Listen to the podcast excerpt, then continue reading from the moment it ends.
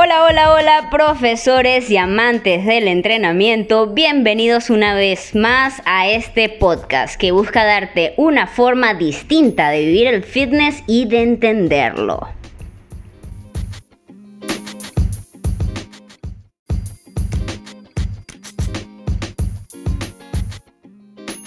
En el capítulo de hoy invitamos a Diego Escobar, que nos estará hablando por segunda vez de las tendencias fitness, pero ahora la cara oculta de esta. Así que prepara tus oídos y vamos con todo.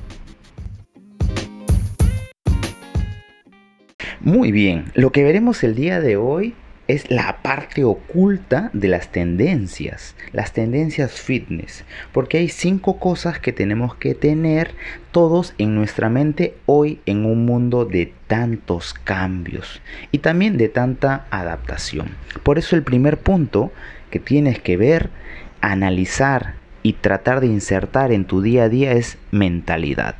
¿A qué me refiero con mentalidad? Es que si tú no atraviesas los cambios del fitness, producto de este virus, de esta pandemia, no atraviesas con mentalidad positiva, con mentalidad ganadora, vamos a estar en problemas.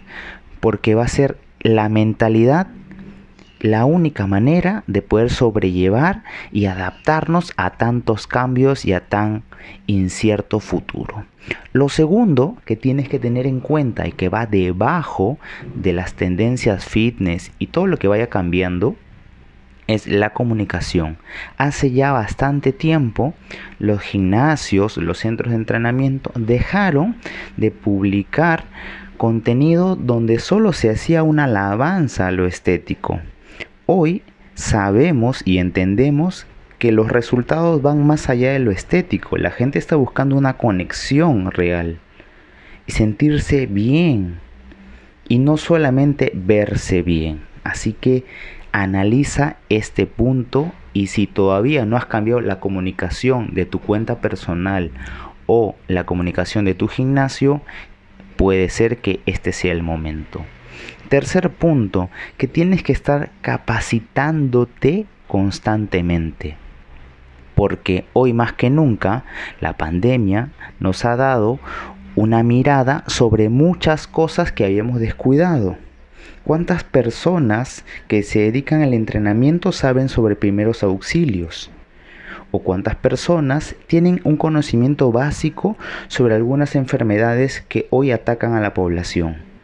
Cuántas personas, entrenadores o entrenadoras pueden atender a poblaciones especiales que quieran recuperar su salud después de haber pasado por este estado de haber cogido el virus o haber estado en algún problema de salud y hoy quieren recuperar su salud. Esto hace que te mantengas actualizado necesariamente en estos temas que muchos habían descuidado.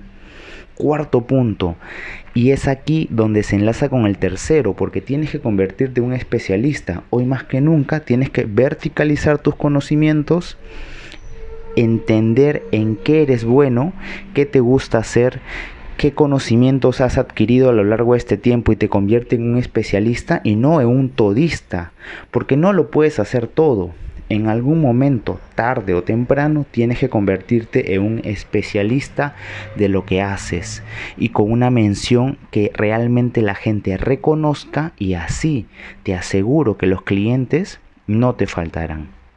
Y para cerrar el 5 Punto número 5. Entrega resultados. Porque lo más importante, luego de vender, luego de capacitarte, a pesar de tener una mentalidad ganadora, adaptarte y mejorar tu comunicación, es que si tú no le das resultados a tus clientes, los estás engañando. Y tu comunicación no puede ser engañosa. Tiene que ser real, tiene que ser verdadera. Y para eso te invito a que realmente te preocupes por entregarle resultados a tus clientes. Y si no sabes cómo, pues qué mejor momento para seguir capacitándote, actualizándote o también preguntándole a gente de más experiencia que tú para que te dé esa ruta que quizás al día de hoy no conoces, pero que cuando tengas el conocimiento, los resultados para tus clientes llegarán más rápido. Apóyate en profesionales, apóyate en amigos, apóyate en el conocimiento actualizado que te da la escuela de coaches deportivos y siempre estamos a tu alcance para cualquier consulta. Gracias por haber escuchado este audio, nos vemos.